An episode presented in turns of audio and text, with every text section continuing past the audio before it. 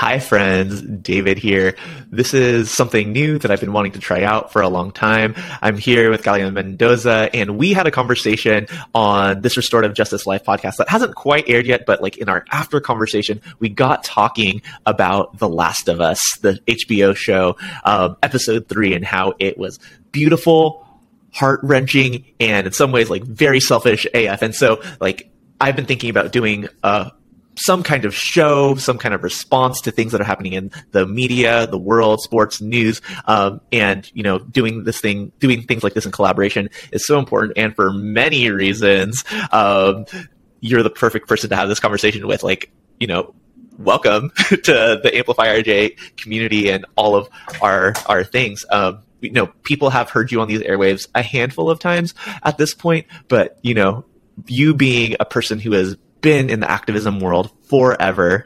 Um, being a low key prepper and um, just a nerd um, about like things that are going on in pop culture uh, make me so excited to want to have this conversation. So, uh, welcome to this temporarily titled project called the Restorative Response. Um, how are you feeling today? That's fantastic. Uh, I'm excited. This is. Um, I'm really glad that you're building the space because I think a lot of folks are looking towards you know um, they're looking at media right now with a lens around um, how do we, you know, um, uh, shift paradigms? How do we keep our communities safe? How do I protect myself? Right? Um, how can we care for each other? So, um, yeah, really excited to jump into this with you. Yeah, absolutely. And you know, for those that have been longtime listeners of the Amplify RJ podcast, this Restorative Justice Life, we had a conversation with Felina Rodriguez at the end of last year talking about um, indigenous uh, representation and things that came up in you know Black Panther Wakanda Forever. And you know disclaimer here like this conversation um, is not a critique of the story or production choices of the creators um, because art is reflection of people's lived experiences. People are limited by what they know. Um, art reflects some ideal like and then art that reflects some idyllic world where everything is sunshine and roses um, isn't often compelling. And so we're not advocating for projects like that but we're hoping that this conversation helps make connections between the themes that are present in these stories and the things that we see and how we can co-create a world where people and communities have what they need to survive and thrive. Um, if you want to get more plugged into these frameworks the amplify rj community has lots of ways for you to do that. Those things are in the show notes. Um, but let's get into it. Um,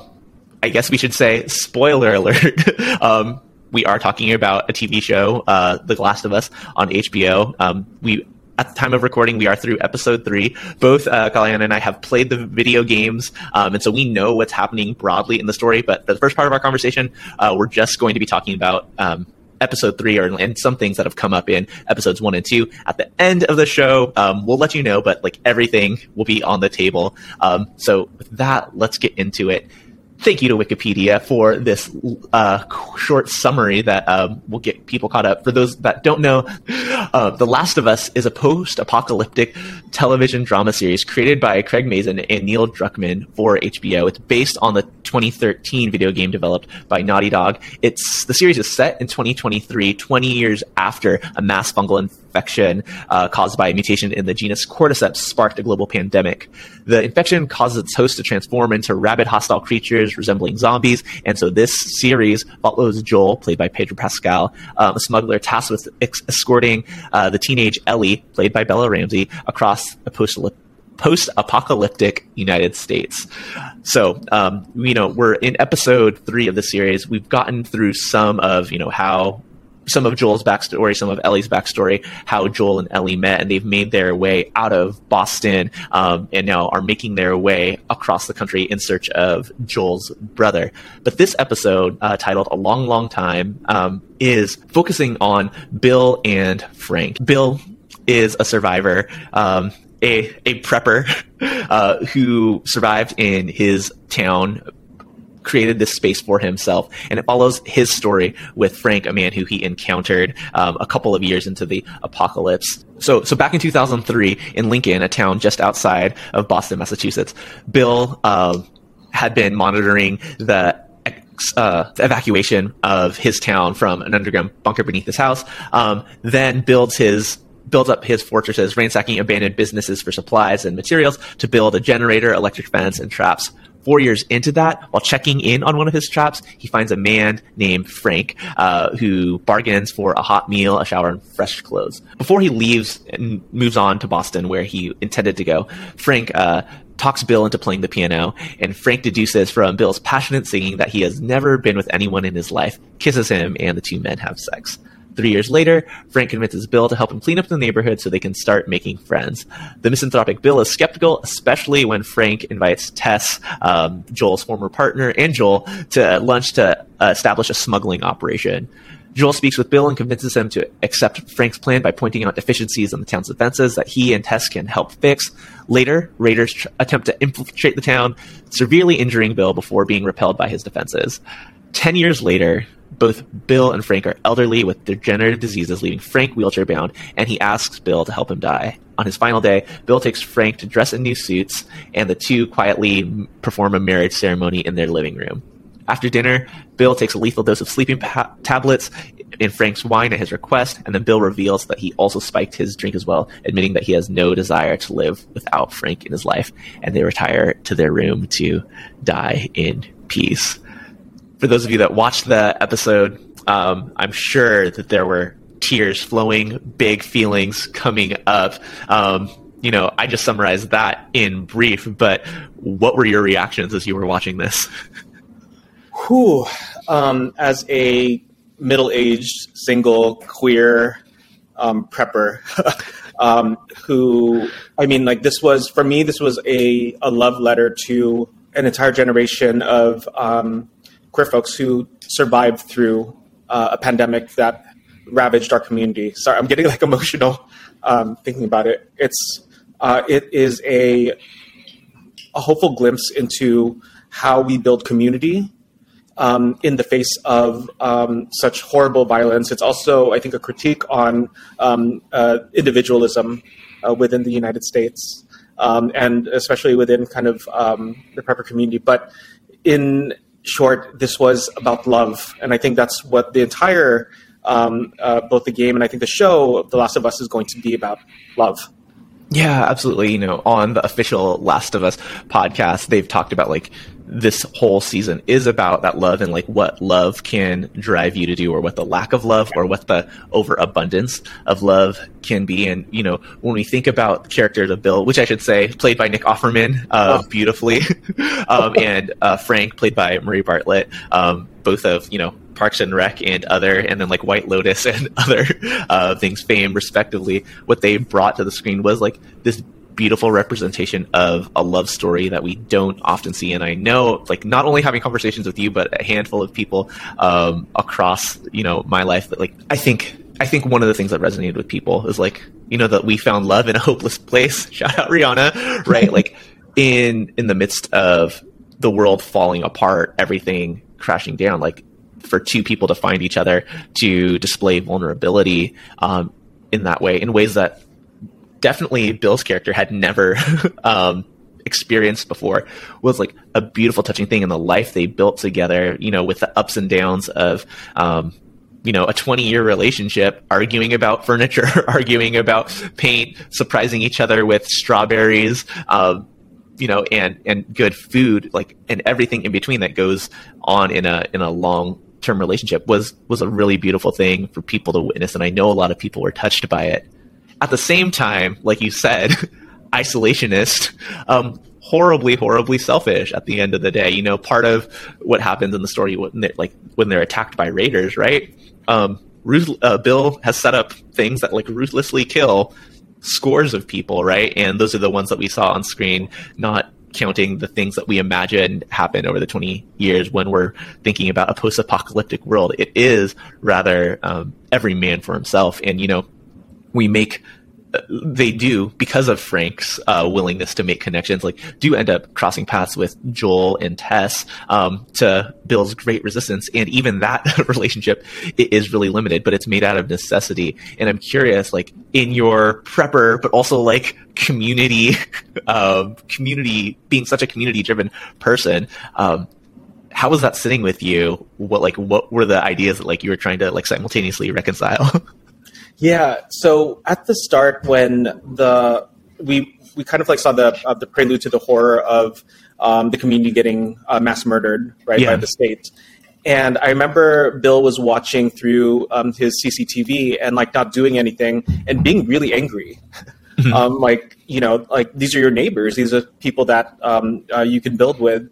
I think that it is um, in a lot of prepper communities there is this like lone wolf mentality. Like if i have enough guns if i have enough you know uh, stored up food. But the reality is if you look at any community or any group that has survived through genocide um, through occupation through colonization it's only because they've built relationships with one another. They've built right relationships with one another uh, based on reciprocity based on care.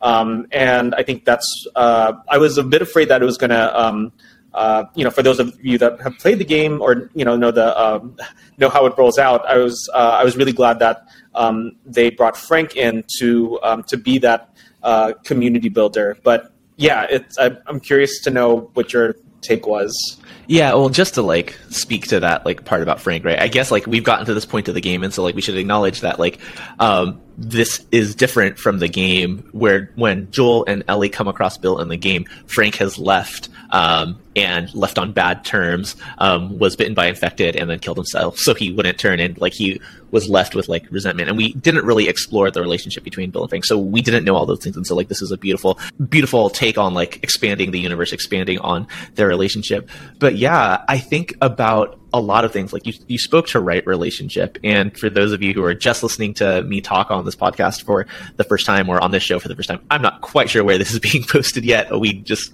kind of just like are throwing this together as we go.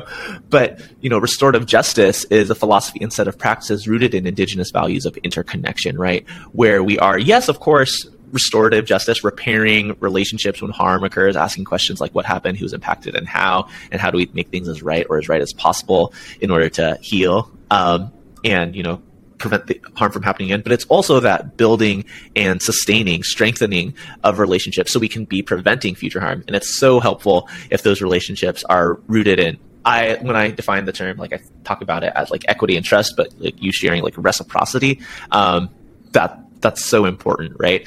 You know, when I when I think about Bill the character and where he was in 2003, right? One of the things that you know stood out to me on like a second watch and a or like the watching of like the YouTube uh, breakdowns of, of the shows, like you know the "Don't Tread on Me" um, flag that was in his house, right? And so like you already know like who this person is politically, and I think like partially this is a um, like a, a, deep belief that I have and a helpful belief that folks um, who often are practicing in a restorative way have is like you know at their core humans are good wise and powerful and want to be in good relationship. And you know bill is a white man um, in 2003 america with a very strong libertarian streak i imagine right? Um, and even as we even though he and i might not be the best of friends if I had encountered him in the world, right? Well, in 2003, I was a 12 year old, but like if I had encountered him in, in these times, like there's probably a, not a lot that we could connect on, but like in the apocalypse, um, knowing somebody with those skills and trying to find ways to connect with people like that, um, to break down those barriers, break down those walls so we can survive together would be so important, right? I think, um, I was going to say Murray, the actor's name, but uh, Frank's character um, is probably not someone who's very philosophically aligned or politically aligned with the character of Bill going into that space when he falls into his trap. He may have just been looking for, like, hey, my group that left from Baltimore is all gone. I need help here, and I'm just trying to survive right now. And so, like, that's how he might have originally been thinking about their relationship and interaction, like being like rather exploitative for for lack of a better word but you know very quickly understanding like seeing bill for who he is seeing their commonality seeing their interconnection and seeing how they could help each other right? There's the scene where um, bill is serving dinner and murray like sh- understands that like oh this place hasn't really been cleaned there's a layer of dust. And like i can i can play a role here. I can i can fit in here. I can help soften this place. I can bring beauty into this place. Like mm-hmm. that's something that we should be thinking about when we are trying to ally or like uh, be in coalition with folks to achieve like mutual goals. it doesn't necessarily have to end in a end up in a 20 year romantic relationship but like there are ways that we can be in community with folks meeting each other's needs when they're uh, when we might not be like 100% aligned on like all the things we agree about in the world yeah i mean yeah um, co-sign to that um, and I think it's interesting if you kind of like note the difference if you compare the two scenes, the two dinner scenes, right at the beginning and at the end. Mm-hmm. Um, there, it was you know, Bill's house was very drab, and after being with Murray for 20 years, um, there was uh, there was color, there was artwork, there was like plants, um, and I think the the balance between Bill's um, very pessimistic practicality, uh, uh, balanced with um, Frank's kind of like visionary uh, uh, artistry and care and just like um, love was like a really beautiful foil, and I think it just calls us at least for me, that everyone has a place in whether it's movement work, whether it is um, uh, you know community building. Not everyone has to be you know this uh, like a, a, hardcore activist. Um, we need artists as human beings. We need art. That mm-hmm. is, um, that was one of the things that I stepped away, um, stepped away with uh, in this episode. We need beauty and we need reminders of our humanity um, uh, uh, through pain and through, uh, through suffering. And if we don't have that, then what is the world that we're actually trying to build? Because I would not want to live in the world that Bill was only living in, right? Where it's just like I'm solo. I'm just gonna, you know, go through that. How much less um, uh, beautiful would his life have been if not for um, Frank, if not for um, reaching out to Tess and Joel, um, if not for having um, these moments? And I think uh, to me that was just once again a reminder that um, community is really the only thing that keeps us safe.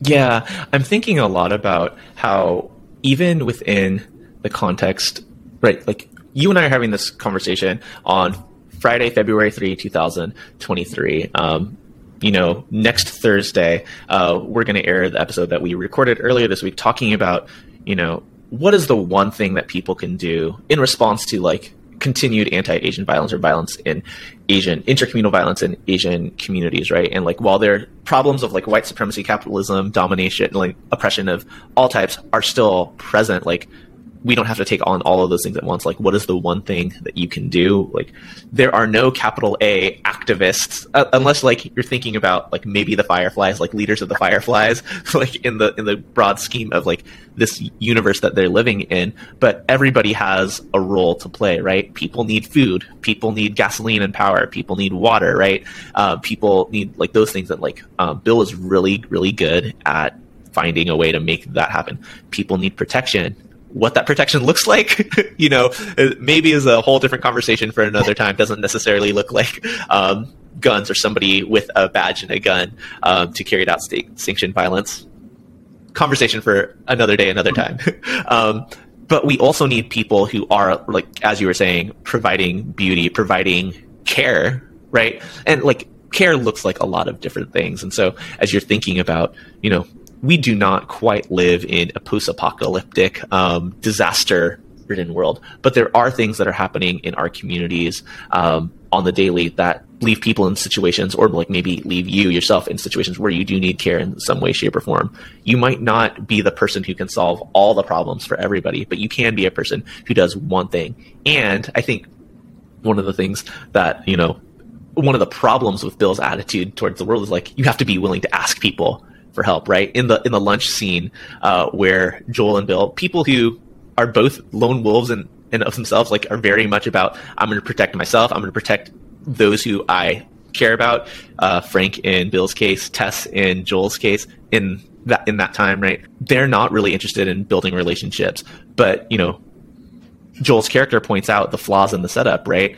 This wire is going to rust um, and going to break down. I can get you something better right? You need us. We can get you medicine, right? Um, and Bill would never have asked for that, right? And would have had to figure out some other way to address those problems or not, and then get like taken down by raiders or infected or some way, shape, or form. So it's like both be the person who is willing to do the one thing whatever your gifts are, but like also don't be afraid to ask. And like that's really hard. I know like you and I had a conversation about that earlier, right? Like you offered care to me um, last week in the form of like food, meals, like taking things off of taking a burden away from me, like not wor- having to worry about how like how to feed me and my family. Uh, but like you were saying at the same time, like I don't know what I need. I don't know what support looks like. I don't know what to ask for. I, I think that's something that a lot of people are struggling with um, as we're navigating these times. You know, pandemic, all and all the things that are coming along with living in 2023.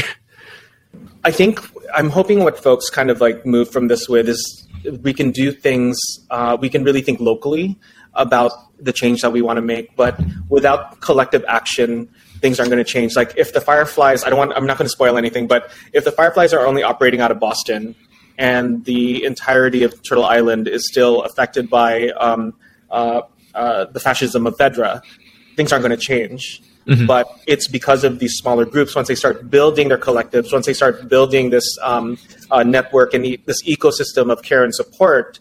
Uh, sorry, I'm not calling it the fire. Well, I mean, you know, you know, what I'm talking about. Um, yeah.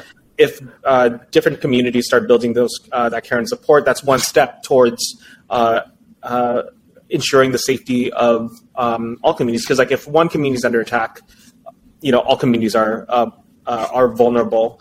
I think that. Um, the yeah, going back to uh, Bill being kind of like a lone wolf, there's no such thing as a lone wolf in nature that survives, mm-hmm. right? Mm-hmm. Wolves run in packs, um, and I think that the more we can see our a sense of mutual responsibility for caring one for one another, it makes it more likely for us to survive through whatever living nightmare we're subjected to um, uh, in this world. Um, to what you were sharing earlier around like how do we, you know, how do we support one another? And I think it's one understanding what our own capacities are to be able to provide support and offering those. Uh, the thing that I've learned um, from uh, indigenous organizers in Standing Rock back in 2016, in Maori organizers in 2019 in Aotearoa, Aotearoa New Zealand, was that in the face of um, colonial state violence, they were still able to create an entire ecosystem of um, care.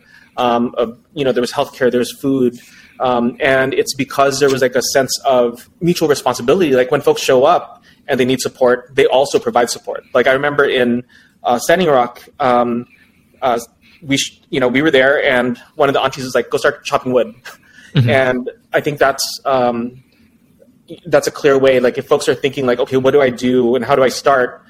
Assessing your capacity first, knowing what the needs of your community are, and really starting building locally um, help us to you know really reimagine and work towards a, a safer world you know, you and I are putting this together as we go, and I'm thinking about, you know, the possibilities of our conversations, right? I don't think the Fireflies are a perfect organization that we should like aspire to recreate in times of the apocalypse. And, you know, for those of you who know the video game lore, you'll know why. And, uh, you know, no spoilers, but I, I'm curious, like, and I think this might be a conversation that like we carry on through our time talking about the show, like, what does a community of care look like in like this uh, Last of Us world, right? Where we have like oppressive forces of Fedra, where we have, you know, autonomous, um, you know, this is a community of two. There are other non Fedra communities out there in the world. Um, what does a community of care really look like? I think it looks like centering and following the leadership of those who are most affected by violence, mm-hmm. right? Or those who are most um, uh, marginalized by either the state or whatever um, system of oppression folks are um, experiencing. A community of care is one where all of us are seen as um, contributing and valuable members of the community, not just because of what we can um, mm-hmm. uh, provide, but for the mere fact that we're human beings. Uh, community care is based in solidarity, not charity. It's one that is power with, not power over. Um, it recognizes that I cannot survive without you surviving. And I think that's that was one of the key things within um, uh, episode three uh, when Bill was saying, you know, I found my purpose. Um, I wasn't scared before I met you, and it was, yeah, yeah. Sorry, I'm all going all yeah well and i think like this is like a much longer conversation but i think about in you know post-apocalyptic times you know and post-apocalyptic storytelling right the enemy is not really like the virus or um, you know, the zombies or the infected. It ends up being each other, right? In our attempts to like survive and protect our own communities. You know, you often think about the phrase like the strongest survive, and we actually know it's like those that are able to adapt are the ones yeah. that survive. But like in this like dog eat dog um, survival of the fittest as it's often framed world right like, like this this world focuses on like primarily white or at least white passing characters right um, whose identities aren't on the markets at the beginning of this episode we see a black woman and her newborn child like having been gunned down because there was no room in uh, the quarantine zone, right? And so, like these ideas of like white supremacy, um, ableism, you know, you know, within like even like within this story, right? Um, homophobia, like those dynamics still exist in like post-apocalyptic times. And when you talk about like you know censoring the needs of the people who are most impacted, you know, who's most impacted when there's a po- when there's a zombie apocalypse, right? kind of everybody, right? And then like, what are the ways that we make the choices about, you know, how to allocate resources, who to protect, how to protect them, um, how to care, right? As beautiful and lovely as like we get to see like two um, gay men grow old and die together, right? What did their lives do? Um, other than at the end of this episode, like provide a car battery to Joel and Ellie, who are, you know, in some way, shape, or form on the search for like a cure for this this virus. Like, what did their lives really do to like contribute to the the collective struggle of people who are facing violence and trying to navigate this time of apocalypse? Not a whole ton, right? And Bill had lots of skills to offer. Frank had lots of skills to offer. Where they would offer those things might not have been like the Fedra uh, quarantine zone, but there are lots of other places that they could have been impactful. And again, this is not about judging storytelling choices, right? Because these are reflective of things that happen in the world and things that like characters do and like you know we wouldn't be having this conversation without that but you know is there anything that like you reimagine for bill and frank's story that like could have been um, more community care centric yeah in my in my writing of it um, yeah. bill would have actually been you know very good friends with um, his neighbors and would have um, even though they would have been like this is the quirky you know weirdo prepper guy they would have all had you know bunkers in their homes. They would because like I think they all have like similar um, uh, uh, similar layouts, right? I think that uh, 2003 was um, during the Bush years, and I think you know if we're if we're taking it from like uh, there's uh, parallel timelines.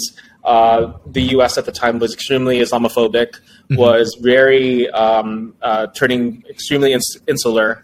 Um, I think that a lot of community. I remember uh, my community, like a lot of folks started becoming preppers, and this was also after the Y2K scare and everything. So I think um, uh, recognizing that uh, the political reality that was happening uh, in this uh, in this country, perpetuated by the state, um, a, be- a, a, a, better kind of uh, storyline for me. And once again, yeah, not um, throwing shade. Absolutely love everything that's being done right now, but um, for me in my head um, would be Bill actually, you know.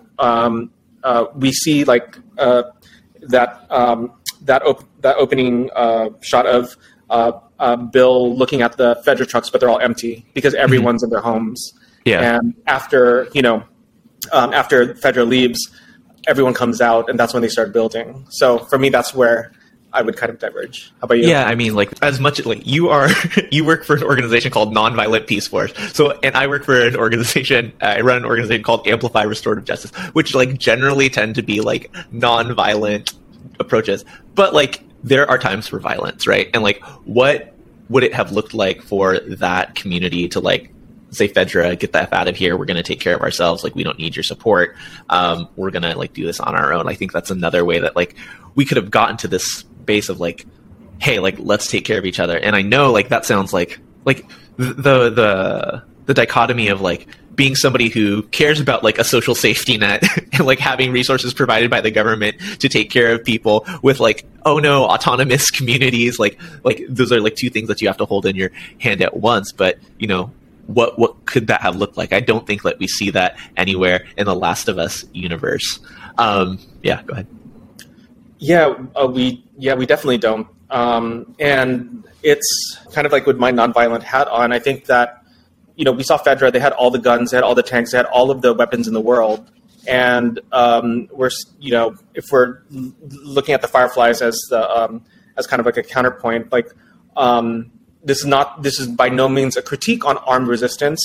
Um, folks need to protect themselves how they need to protect themselves, but also protection can also look like uh, getting out of the um, the scope of um, of the state. Um, uh, there are many communities that kind of like fly under the radar of um, uh, of state surveillance, um, intentional communities and whatnot.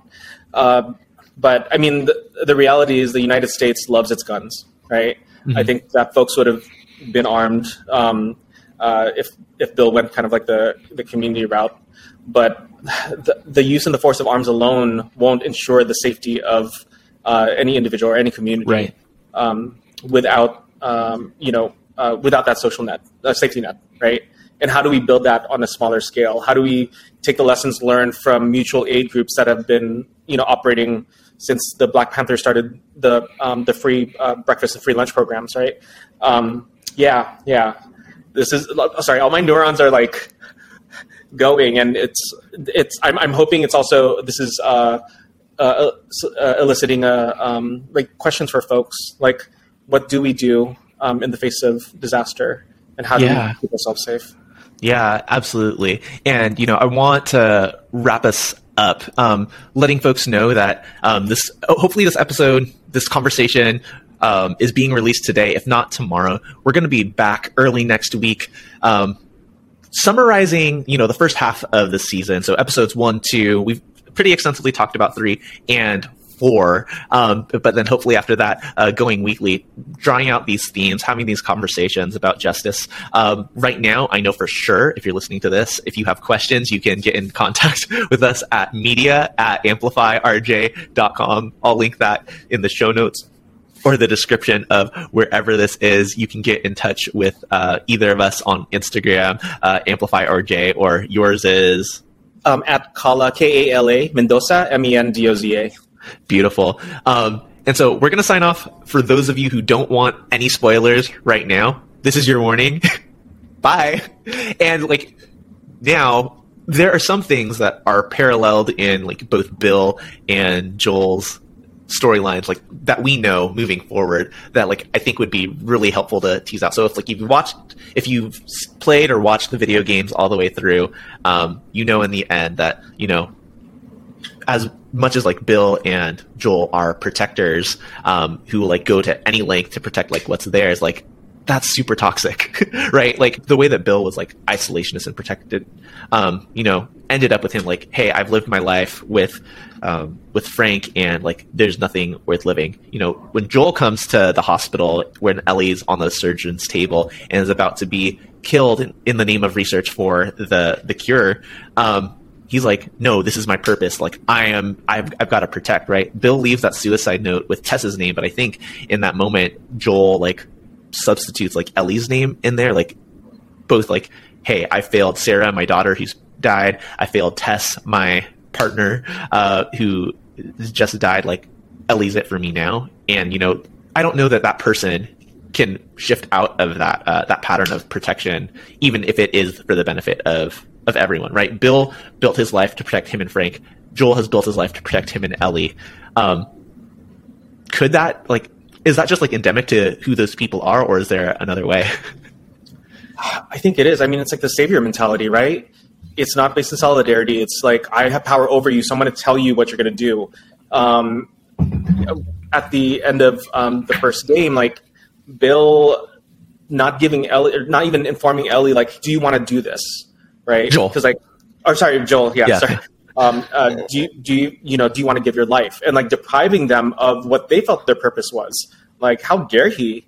And it doesn't, it, I, it, yeah, it's so selfish, and it doesn't um, take into Ellie's um, uh, into account Ellie's autonomy, um, and for the entire world, we could have had a, um, a cure. So we also saw that in the in the um, goodbye letter to um, to Bill from Frank. So I think it's um, it's another kind of like calling into folks that want to be that protector or that savior. That's we don't need saviors, right? We need solidarity. We need people that actually listen and to the show, love me like I want you to love me. Right, right. And I think you know, now spoilers for the video game, like The Last of Us 2, right? Like Bill, uh, sorry, uh, now you got me. Joel right. lies to Ellie about you know the decision that he made to like prevent her from dying, preventing her from like having the chance to be a, a contributor to like a cure for all of this.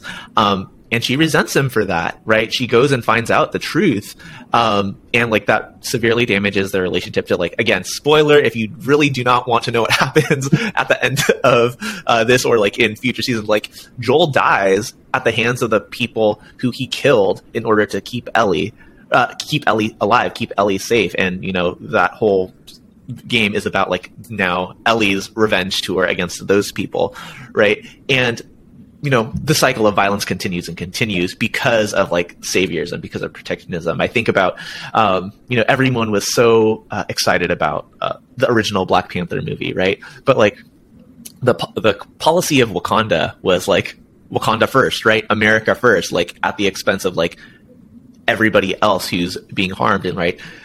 As beautiful as a space or a life you can create for yourself and however you define your people um, can be it's causing harm to a lot of others. And you know each of us have to reconcile um, what those boundaries are for ourselves. Like i think i was having a conversation um, with christine jung um, who is going to be on this restorative justice life next Thursday about you know what I've experienced as a parent over the last couple years. And like I have a deeper understanding and like more grace for people who like I will do anything to protect my family at all costs. Like I even told you like I will like for like kids on the playground who like threaten my or like not even like maliciously threaten but like maybe like mischievously or like curious curiously threaten like the safety of my 10 month old kid. Like I will f you up. Like stay that way right? Like and that's not healthy.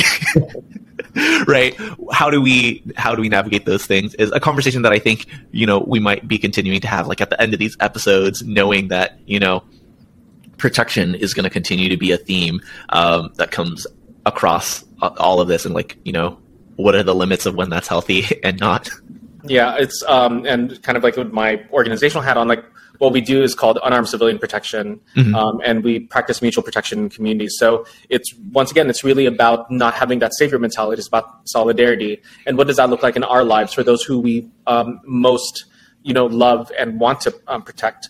But at what expense um, does that protection come if we don't actually listen to those most directly affected um, uh, by the uh, by violence by the issue? So.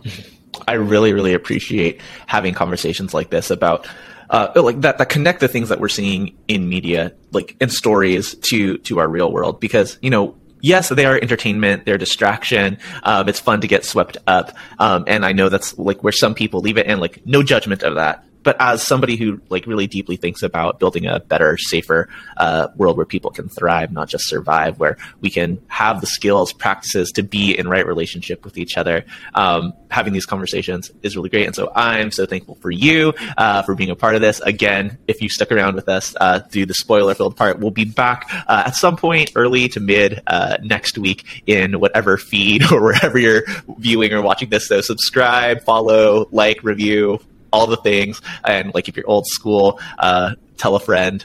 Um, you know, if you've appreciated this kind of conversation, anything to leave the people with? No, just be safe, y'all, and we keep us safe. Take care. Peace. Thank you.